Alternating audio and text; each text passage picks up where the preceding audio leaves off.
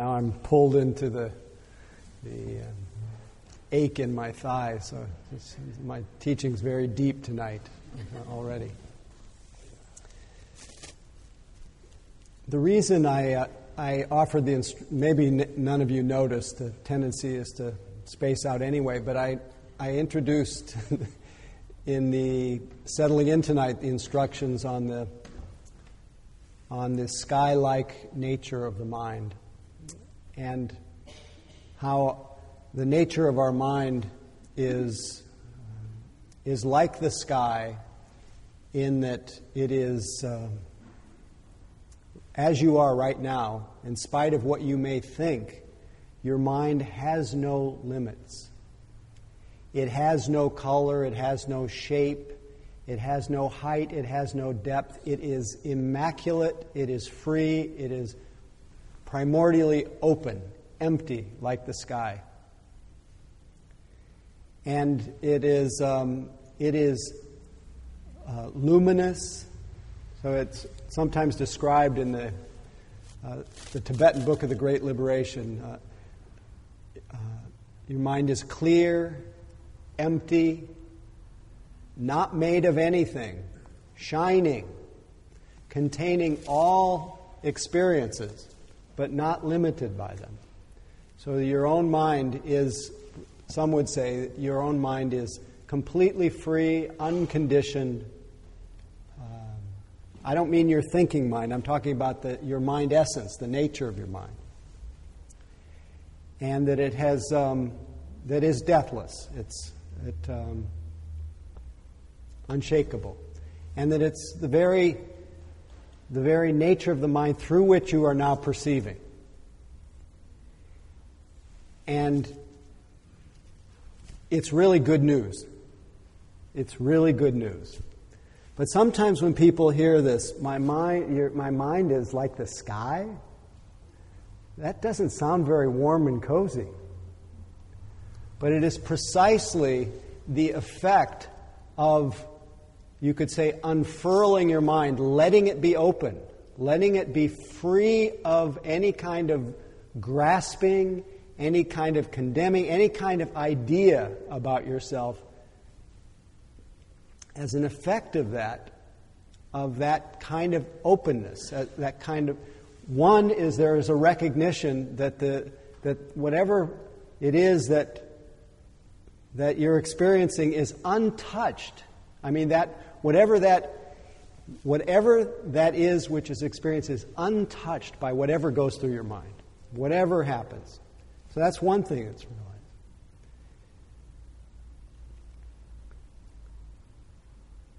Another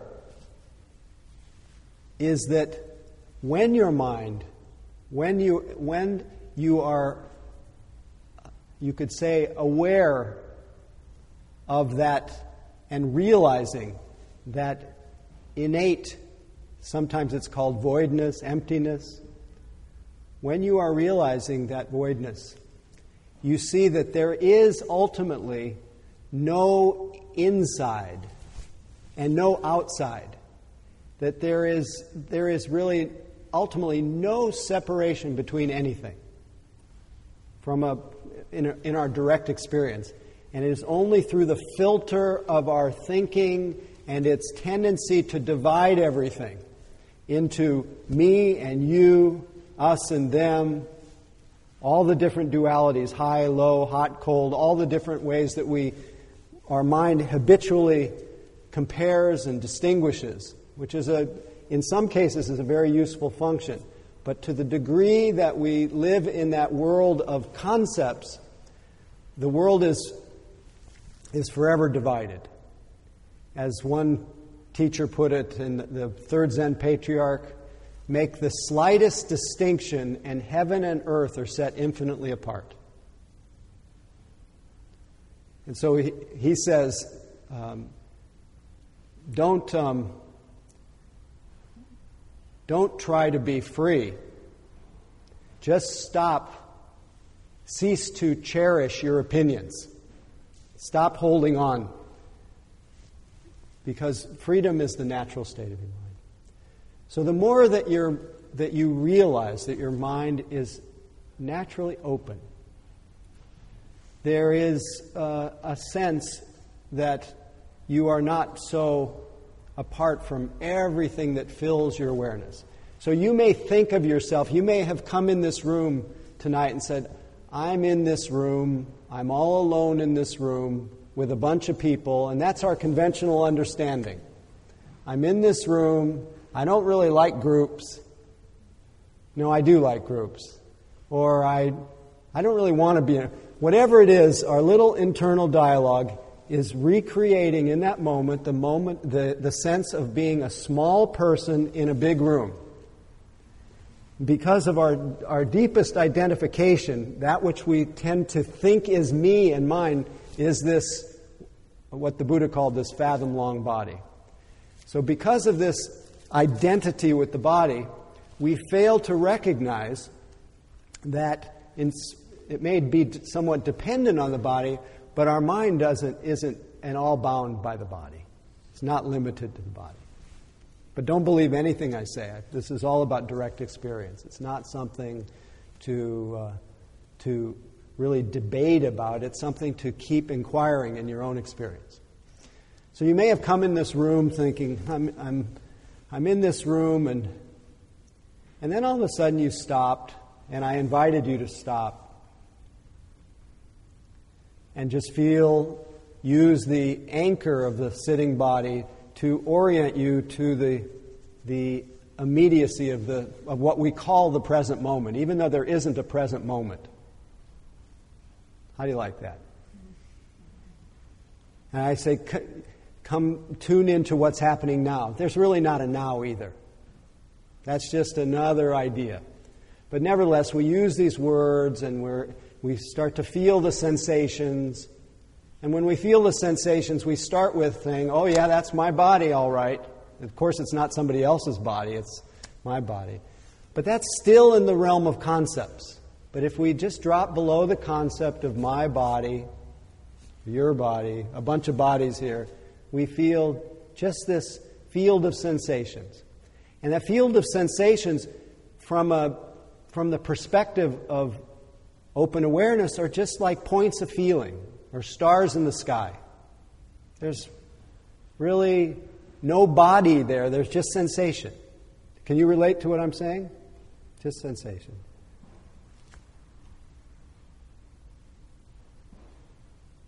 But our normal sense is my, I'm sitting in this big room and in my body, and that's conventionally true. But when we start to taste this sense of sensation, sense of stepping out of the concepts of past, future, and present, and just feel life, there is a kind of melting away of that whole conceptual framework, and all of a sudden, everything and everyone is, is in my mind. That where I, where I thought I stopped and the world began just melts away. And so it, it, we can, you don't need to fixate on either side of the, the coin, but as a way of experimenting, as a way of beginning to realize the way that we are usually live in a very narrow world of, of a kind of habitual uh, conceptual overlay on things, it's helpful to drop it and to just for a moment experiment with the other side. The sense of this room being in you instead of you being in this room. So try it. Just look around, see everything that you see, everything that you hear, all the feelings that are happening in this body, and whatever you pick up energetically, it's all within the, the, the space of your own mind. Now, interestingly enough, I started to say that the great, that one of the great benefits is that you feel more free. You don't feel as bound up as though this, with this fixed idea that my mind is stuck between my ears and it's just noodling around and, and, uh, and, I'm, and I'm really stuck in there. As though there is somebody in there who's stuck. We've never seen the one in there that's stuck. We just, you know, there's lots of thoughts. But we, re- we forget that there is just vast empty, open space for the, our everything to play in. We're never, we never are lacking space. That's just an idea. And then it's a feeling that goes with that idea of being constricted, being bound up, being, being tormented by the, by the lack of space. So, uh, those of you who have space issues, you can utilize this amazing capacity to be sky like. But the, perhaps the deepest benefit of realizing the sky like nature of your heart and mind is that your mind is not the sky. It is not just a blank nothing. It is, when we are opened, what flows naturally when we realize that we don't, that nothing is outside of me. What flows quite naturally is a sense of kinship, is a sense of connection. What flows when our mind is open is an open heart, is love, is compassion, is joy. The heart qualities. What also flows when our mind is open is intelligence, discernment, intuition. We are, we, our eyes are open, so we understand, I understand the context that I'm in right now, the context I'm serving in this function right now. I'm, I'm able to more clearly perceive what's going on and what the appropriate way of being in this atmosphere is. I don't have to be somebody to do that. I simply have to be open. I have to let I have to unfurl my mind, let it be skylike, and then quite naturally, I at least what happens for me, and it's happening again tonight. What happens is I start to look around the room, the, everyone here, you're all in me, and I start to feel, I, I start to fall in love. I start to say, wow, look at us here. We're, we're this we're living in this magical, this wonderful mystery. There's not, there's not one of us that's not touching the other, right exactly where we are. We don't even have to do anything to make contact. We simply have to let our mind step out of its, its, its house building, its ego building for a moment, and see that we are so deeply intimate in this magical, unexplainable mystery called life, right exactly who we are, where we are. Nothing about us in this moment needs to solve the big issue of our life. None of us needs to be different than the way we are, better. None of us is better than, none of us is less than. We're, nobody is equal to anybody. We are just together in a, in a strangeness, but really, it's just love. It's just home. Now, you may not be able to get here for, for this kind of shift in per, perception, but you might just consider that when your mind is narrow, when you're when you do are under that fixation that your mind is stuck between your ears and you're thinking about your your life situation, your problems, your past, your future, you will, you're likely to notice that your heart's not flowing so well. There's not a lot of love flowing there. You're likely to notice that if there's anything flowing, you're, you're likely to feel a lot of fear, a lot of worry, a lot of sadness, a lot of frustration, a lot of sense that somehow I've gotten, I'm the one wave that's gotten separated from the ocean. I'm in, I've got to figure out how to get back home.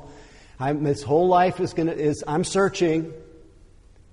And I'm really big. I'm, I am the, I'm the seeker, and I'm gonna, I've got to figure out how I can find what I'm looking for. Now that's what goes through our mind. But the moment we, so that, that really blocks love. That really blocks that, that natural flow, that, that, that all those, what are called Brahma Viharas, all those, uh, those um, I want to say they're called the heavenly abodes, but the immeasurable qualities that are just in each of us. It's just not, it's not just in a few, it's not just in Buddhas, it's not just in Christ, it's not, it's in everybody. It's the same thing. It's, and it's a function of where we place our attention. The line I use so much of the Buddha's. He says, Whatever one frequently dwells upon becomes the inclination of our mind.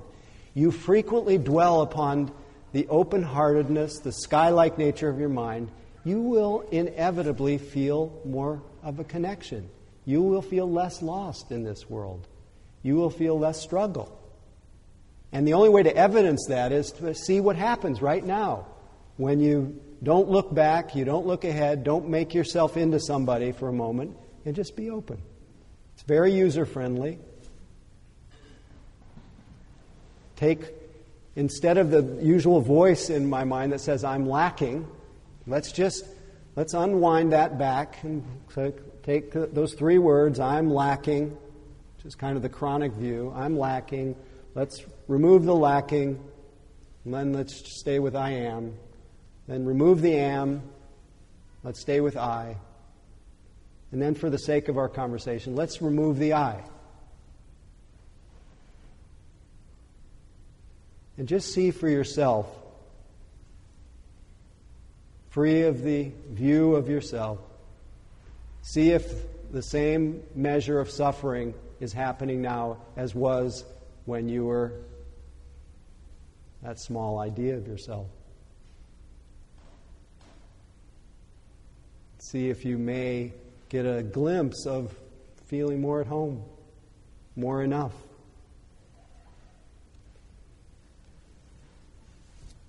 So to to open in this way, it means that we it means that we uh, are able to be touched.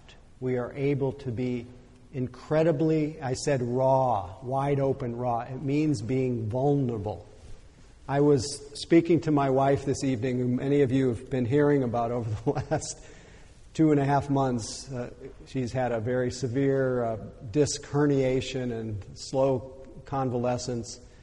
And in the process, she has realized the, the unreliability of a and the insecurity inherent in being in being in our bodies. They don't cooperate so well.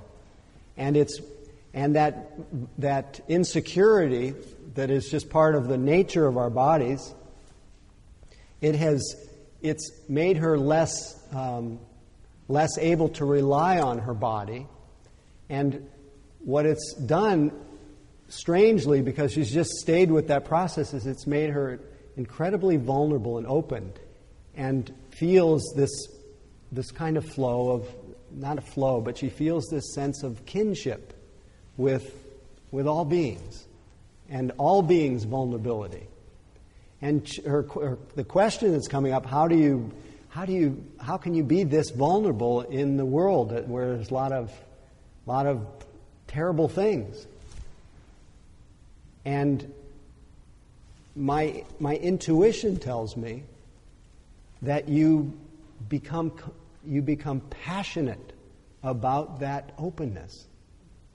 That you let yourself be, it doesn't mean, as my, one of my teachers, Anagarika Munindra, said, the idea is to be simple, not a simpleton. It doesn't mean you go put yourself in every dangerous environment.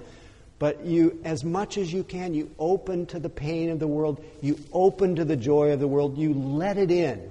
You let yourself be ripped open like that poem from Hafiz where he says, it's called Absolutely Clear. He says, Don't surrender your loneliness so quickly. Let it cut more deep.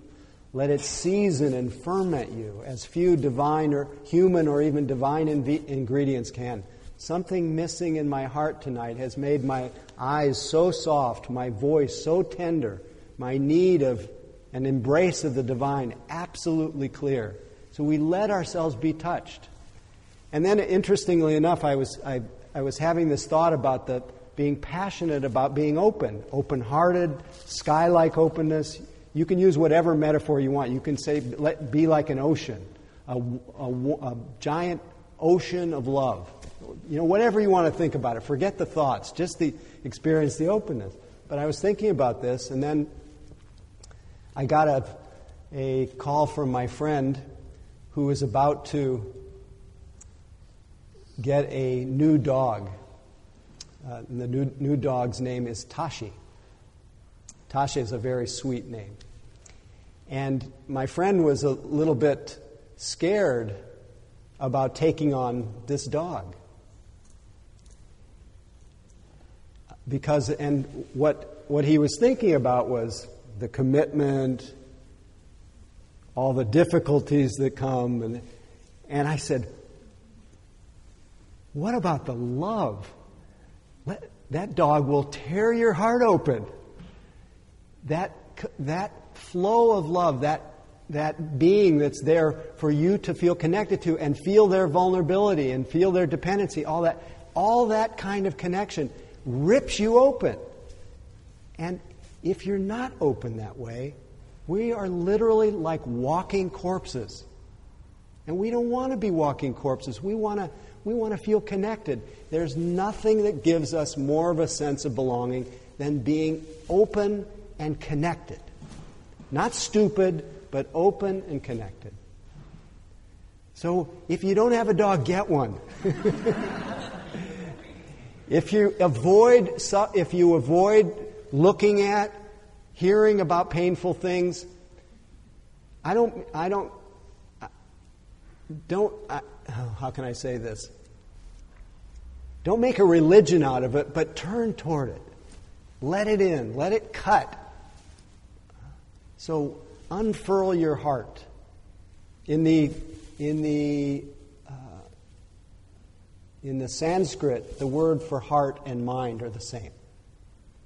And one of my teachers, a meditation teacher named Krishna, this wonderful woman from Calcutta who who did not have she was quite poor and did not have the luxury of being able to go off to meditation centers but she was so passionate about being open to life and reality that she used as her anchor to the present moment that tool that she used to step out of time. This is kind of paradox. It's kind of ironic, but the what she used to just step into reality was a clock under her, a clock under her pillow that she listened to, moment by moment, until her mind arrived at that single point that single point being that point that connects with everything. That was one of her practices. The other one was, uh, was mindfully washing dishes. And the, pro- the effect of doing that kind of immediacy practice, her heart opened and she became quite a realized being. But she, the reason I'm talking about her is that she gave me instruction when I went to her in a, in a really freaked out place after a breakup in the, in the uh, early 1980s. And she made this gesture to me. She put her hand, she took her hand and put it on her heart, and she said, Guard your mind. Just like this. Which to me meant just be with what you're experiencing. And mind and heart are the same. So tonight I'm talking about unfurling your mind or unfurling your heart. Um, but you can, you can work, sometimes it's just guard your heart. Not guard it, keep it, keep it away from things. It means bring your attention there. Bring your attention to the, that felt experience of connection with life right where you are.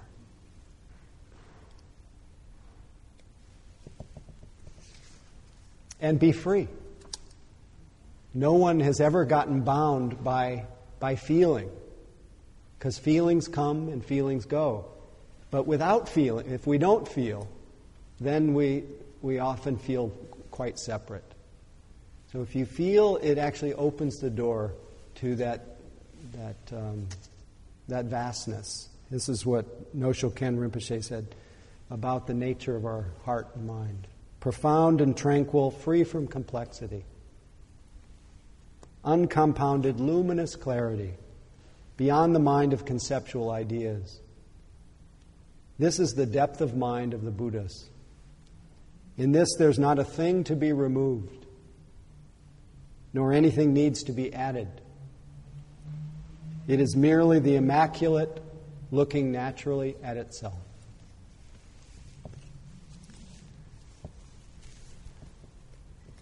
So the key is not to fall into the case of mistaken, one of the keys is not to fall into a case of mistaken identity. A thought of yourself, a thought of your situation is not yourself and is not your true situation. Your true situation is that you're here right now. Your true nature is that you are awake. You are not definable in, the, in reality, in the immediate present, by your gender, by your sexual orientation, by your politics, by your history. You are fundamentally, just as he said, profound and tranquil, free of complexity. So, as Hafiz always says in a, a funny way, the ecstatic poet, he says, learn to recognize the counterfeit coins. That may buy you just a moment of pleasure, thinking you're somebody, thinking you're separate, thinking you're something. He says, learn to recognize the counterfeit coins, the false ideas. Stop taking refuge in false ideas. He didn't say that, but he continues learn to recognize the counterfeit coins that'll give you a, a sense of pleasure, a momentary sense of pleasure. But then he says, then, then you'll be dragged for days on end like a broken man behind a farting camel. We'll get you, we get all bound up. We lose, we lose a sense of, of the wonder and openness. Uh, you probably have considerations going on in your mind right now. Oh, it's easy for him to say. He's sitting there and he's meditating tonight. What happens when he. Whatever it is, some buts, some but may come into your mind. And but is of the past. No buts. As soon as your mind goes but, that means you're you're holding on to some idea, view, memory. Just let it all go for a moment. No buts. It's so interesting when I let go of buts.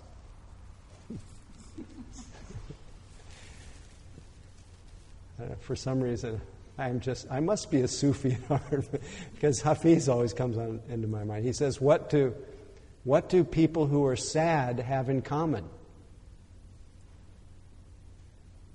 They have all built a shrine to the past and often go there to do a strange wail and worship. What's the beginning of happiness? It's to stop being so religious like that. And I, I wrote a, another verse to that. What do people who are anxious have in common? They've all built a shrine to the future and often go there to do a strange wail and worry. What's the beginning of happiness? So stop being so religious like that. So, as Patrul Rinpoche, a great Tibetan teacher, said, don't prolong the past. Don't invite the future. Don't alter your innate wakefulness. Don't fear appearances. Apart from that, there's not a damn thing. Don't prolong the past. Don't invite the future. Don't fear appearances. Apart from that, there's not a damn thing. So, any comments, questions in the last few minutes?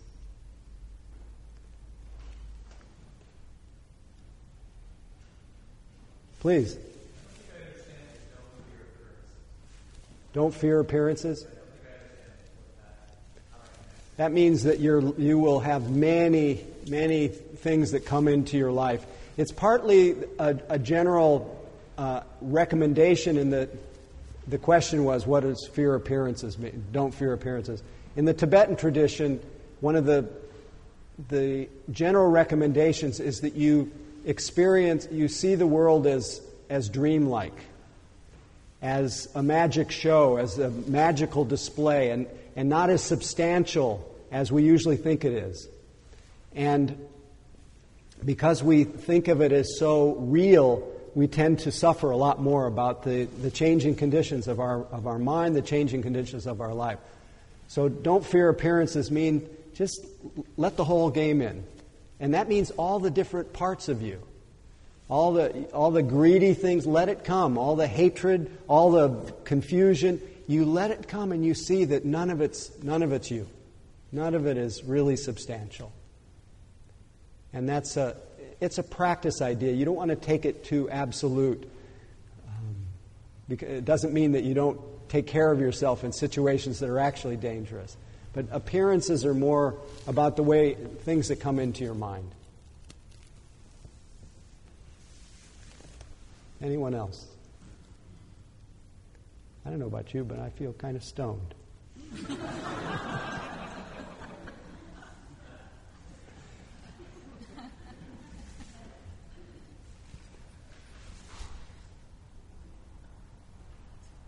it's okay to be stoned.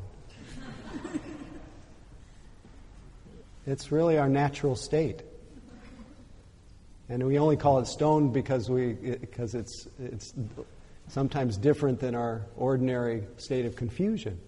Just to be open. David, please. You were talking about flipping your, your worldview sort of inside out. Yes. Everything be existing in your, in your mind. I find that when I, when I do that, when I hear things or hear you talk or hear sounds, they're happening already inside my mind and I don't have to echo them again. You don't have I to. don't have to think about them again because they, they happen there first. Beautiful. He says that when, when he flips things and sees everything within his own mind, then when he hears what I say or you hear things, then you don't have to, to what was the word you used? I don't have to echo them. You don't have to echo them again in your mind. They just go right in. Yeah, and that's what open heartedness is. That's what open mindedness is. Thank you. I appreciate that description. Okay, well, I think that. Um, that that's all the time we have for tonight. I appreciate you listening to my rantings. It was fun. and I, I hope that you all remain uh, open to your heart and open to your true nature, open to your confusion. Let it all be part of the nature of your mind. It's not outside your mind. Even all the thoughts, let them all be part of that. And uh, thank you for your presence here. Thanks for your generosity. And next week, uh, I will not be here, but Yvonne Ginsburg, who's been my number one substitute for almost 20 years now, will be here, and she's awesome, amazing uh, storyteller, activist, brilliant. I think you'll really enjoy her. So she'll be here next week. So come support each other, support her, be generous, and have a good time. Thank you.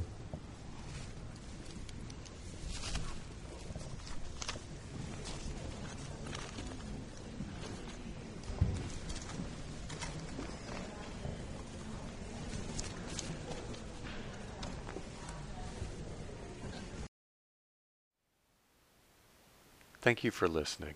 To learn how you can support the teachers and Dharma Seed, please visit dharmaseed.org slash donate.